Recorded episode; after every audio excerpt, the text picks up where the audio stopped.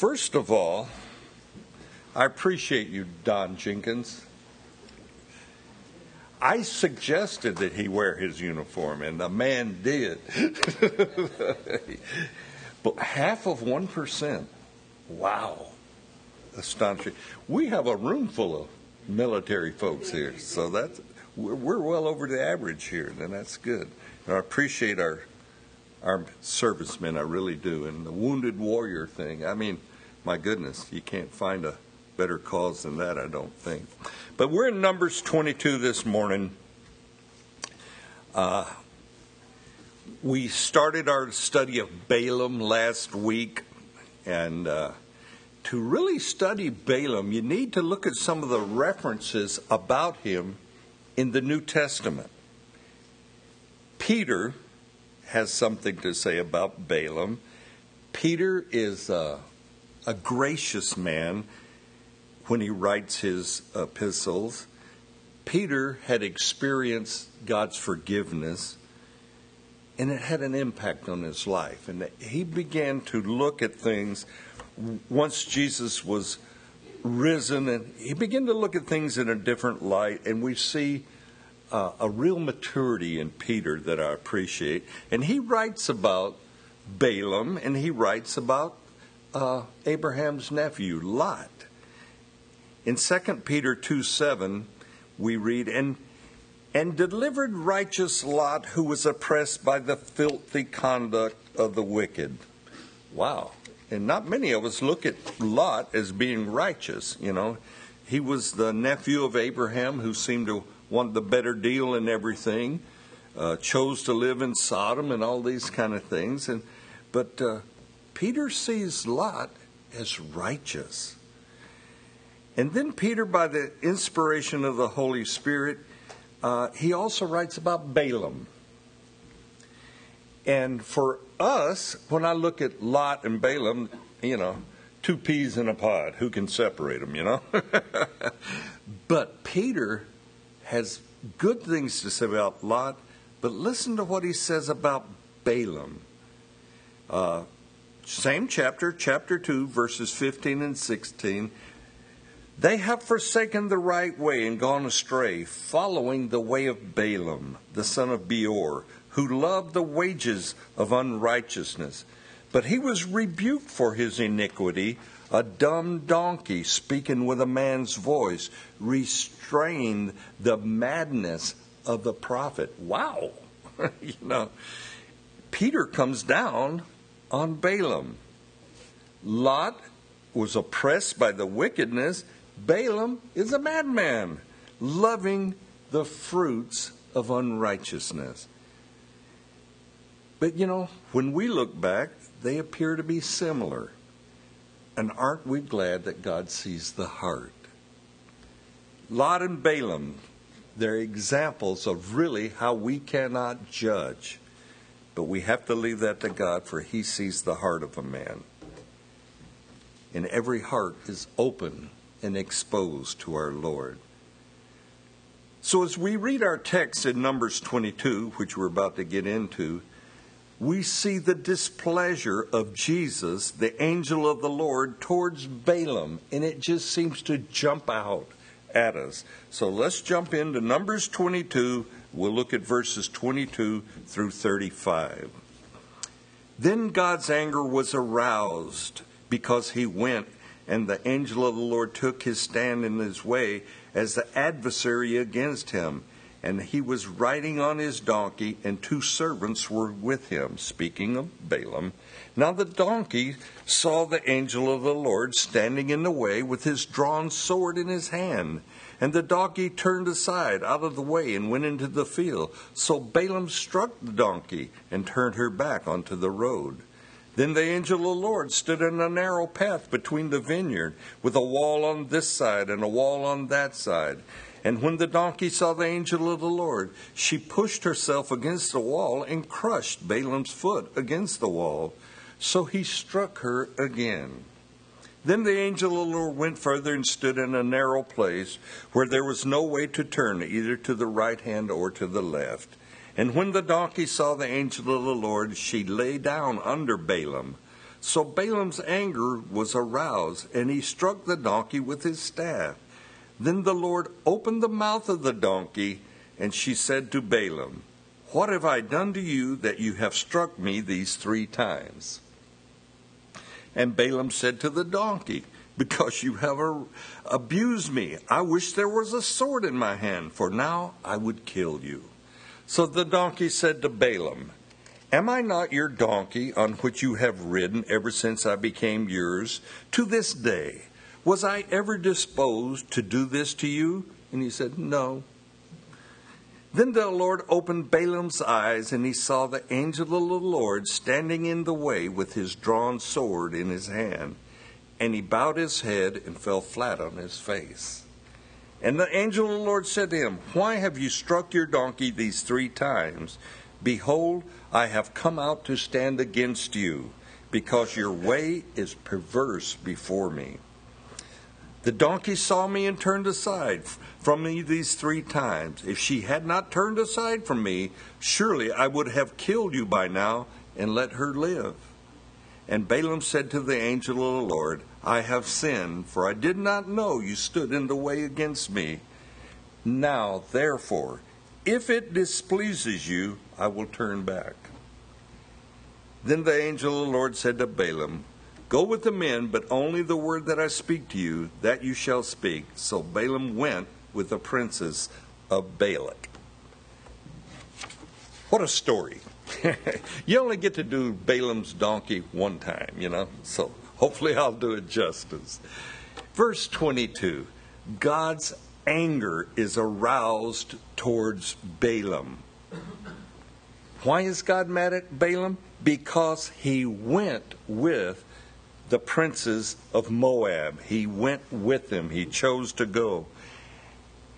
God cares, and there's a lesson here. God cares whether if you're young or old, He cares who you hang out with. He cares who you choose to associate with, who you do business with, who you pick and choose as friends. God cares. And God was looking for better things out of Balaam than Balaam gives. Back in verse 12, God said to Balaam, He declared to Balaam, You shall not go with Balak. Verse 20, God says, You can go, but only give the words I tell you. God has not changed his mind towards Balaam. I believe this is simply a heart check for Balaam. And Balaam fails that heart check miserably. We know that Jesus is full of grace and mercy, and he tells Balaam, Well, I guess it's okay if you go. No, not for a minute. God has not changed his mind. In fact, God's anger is aroused towards Balaam, and Jesus, the angel of the Lord, there, becomes Balaam's, and check the word, adversary, his opponent. We don't hear the word adversary used much in Scripture except when it refers to Satan being a Christian's adversary. And it's not unusual for us to read where Jesus, the adversary of unrighteousness, and wicked Balaam. He is opposed to Balaam. Now, we only have a few examples in Scripture where Jesus takes that role of adversary against a person, in this case Balaam, but he did take that position against the scribes and the Pharisees because Jesus seemed to never have anything good to say about them. He only had harsh words towards them. On one occasion, you remember, Jesus called the Pharisees whitewashed tombs. That's not a term of endearment, you know. He also called King Herod, he called him a fox. And that here again, this is not a good thing to be called a fox. But Balaam, he heads off to Moab, and he's got his two servants with him. And we read how the donkey's eyes are opened to Jesus who stands and blocks the path of the donkey, blocks the path of Balaam. And Jesus is not just standing there, he's got a drawn sword in his hand. And the donkey, seeing this, turns aside out into the field. Balaam strikes the donkey, turning her back onto the road. Jesus moves up the road, finds a narrow spot, a wall on the left and a wall on the right, and the donkey pushes up against one of the walls, crushing Balaam's foot. So Balaam strikes the donkey again, and then Jesus finds a place where the donkey cannot turn either to the left or the right, so the donkey simply lays down and will not go any further. Balaam gets ag- angry. He, he's mad. And he strikes the donkey for the third time. Balaam is so angry, he loses his mind momentarily. Peter said in his uh, epistle that Balaam was a madman. His madness comes forth. Balaam now remember, it says he had two servants that are with him. They're traveling along, they're traveling companions. You have to wonder what's going through these servants' mind as Balaam argues with the donkey. Madness. Verse 28 And the Lord opened the mouth of the donkey. And he asked Balaam, Why have you struck me these three times? And Balaam's anger is so hot that he does not marvel that a donkey is talking to him. The donkey asks him, Why are you beating me? Balaam says, Be glad I don't have a sword, because if I had a sword, I'd kill you.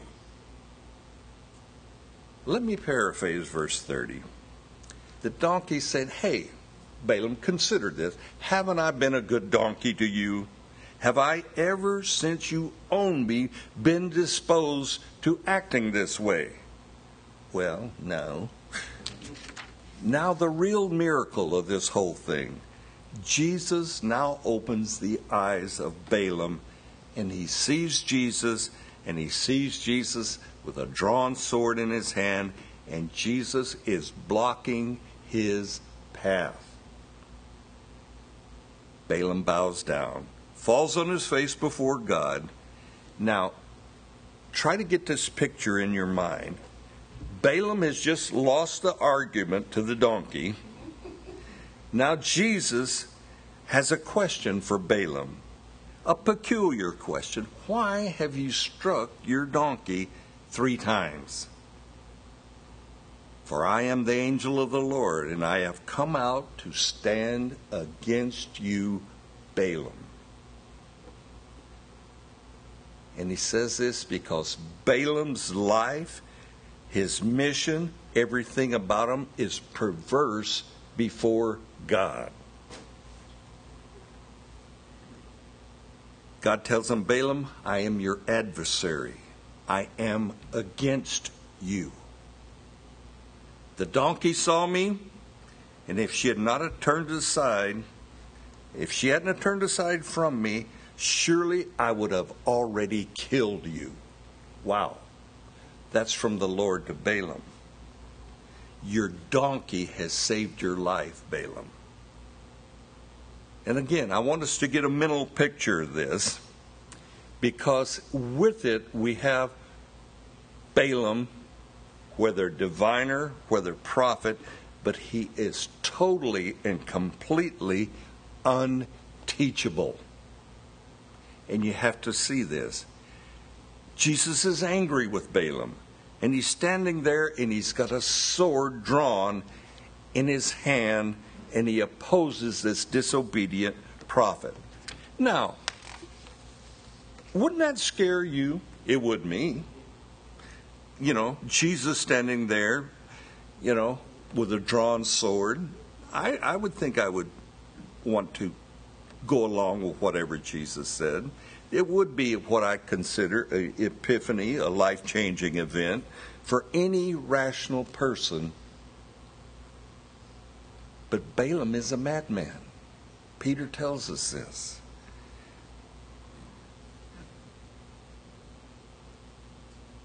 Remember Saul. Saul also knows what it's like to confront Jesus. He was on his road to Damascus, knocked onto the, to the ground by the brightness of Jesus, and he experienced Jesus also as an adversary. Jesus asked Saul, Saul, why are you persecuting me? Saul says, Who are you, Lord? I am Jesus. It's hard for you to kick against the goad or the sharp sticks. Saul's response is totally different than Balaam, though Saul says, Lord, what would you have me to do? So let's look at Balaam's response. It's interesting to say the least. Verse 34 I have sinned. I did not know you, Lord, stood in the way against me. Then Balaam, he totally astonishes me with his conclusion. If it displeases you, Lord, if it displeases you, I've stood in your way holding a sword. Your donkey has won an argument against you. And Balaam says, if it displeases you. The entire character of Balaam comes forth in that conclusion if it displeases you, Lord. Jesus has stood in Balaam's path, turned the donkey aside three times. The donkey has told Balaam the error of his way, and Jesus himself has stood there against Balaam and Balaam says, If it displeases you. The irony here is donkeys and mules, those four legged creatures that we ride on, are known for stubbornness. You've heard the, the saying, I'm sure, stubborn as a Missouri mule. Well, donkeys are stubborn also. But these animals do not compare to the stubbornness of the prophet Balaam. This entire story just, it, it's so full of irony that it's ridiculous. God is willing to spare the donkey, and he spares the prophet because of the donkey. Now, I venture to say we would never have read about this story had Je- Jesus simply slain Balaam with a sword. It would just been history that we'd never heard of. But we see this stubbornness of Balaam as he pursues what is he going for? The money, the diviner's fee that Balak has offered him. And no small thing like a, a talking donkey will deter Balaam. Not even Jesus with a drawn sword in his hand. Jesus is not able to change the mission of this unrighteous prophet. And the stubbornness of Balaam is, is really amazing. There are times in our lives when God, wanting to teach us to hate sin, will allow us to pay the penalty for sin. No, not hell and fire, but sometimes we have to sow what we've reaped. Jesus allows us at times to taste the ugliness of the results of sin. Sin is definitely pleasurable, it has that fun side to it. And we, as forgiven Christians, sometimes we forget how loving and gracious our Lord is. But the consequences of sin will sometimes even surprise us. And we're surprised that we're just not completely uh, uh, free of any of the penalties of sin. And we we read of Balaam and we're shocked by him. How could a man call himself a prophet and behave the way Balaam does? How dumb, how stubborn can Balaam be? Well, Scripture tells us there's a way that seems right unto a man, but the end is destruction. Balaam is bent. He is so inclined to sin, he's determined to sin,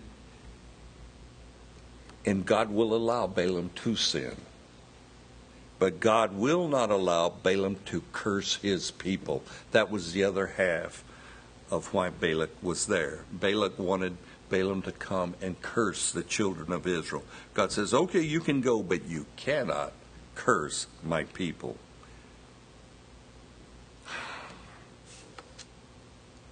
Understand that. One of God's great acts of mercy to us is repentance. Not to just be sorrowful for our sins, but to repent, to turn away from our sins. If we have any wisdom whatsoever, we will make provisions in our life to avoid sin. If we're careful, if we're wise, we will do what's necessary to cut down that exposure to temptation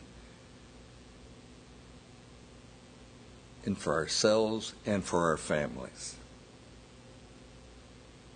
Now, as you can see, I'm an old man. Not quite that old. I heard that. Hmm. but I refuse, as an old man, to have the TV channels that are called mature to come into my home. I'm not going to let them come in. I do not need those images that they want to put in my head to tempt me. I don't need that. And you don't either, by the way. You really don't. You don't need that temptation. And it's a wise person who will avoid those kind of temptations. Isn't it amazing that those channels you have to pay extra to be tempted? Huh, where do I sign up for that one? And when the angel of the Lord stands in our path, in our pursuit of unrighteousness, don't be like Balaam. Take heed. Look at it for what it is. Balaam's end is tragic. And it's easy for us to see why. What a stubborn, rebellious fool Balaam was. Later in life, Balaam will align himself with the Midianites. And that happens in chapter 31. We'll get to it. And he will be slain by Israel. Balaam, a man who refused God's standing in his path, refused his donkey's advice, refused to be teachable, refused to turn from his folly of sins. Balaam's end, he dies resisting God and his people. And we have one of the most colorful stories in all of Scripture a donkey speaking to a man, but it ends in tragedy because the man will not listen. He will not listen to his donkey that God has opened his mouth, and he will not listen to Jesus, his adversary. And Balaam's end is extremely tragic. If God is leading you to put something aside, in life, and I for sure don't know what that would be. But listen to God if He is, because it's for your own good. Don't be like Balaam. Be teachable before the Lord. Let me get you to stand. We'll close in prayer.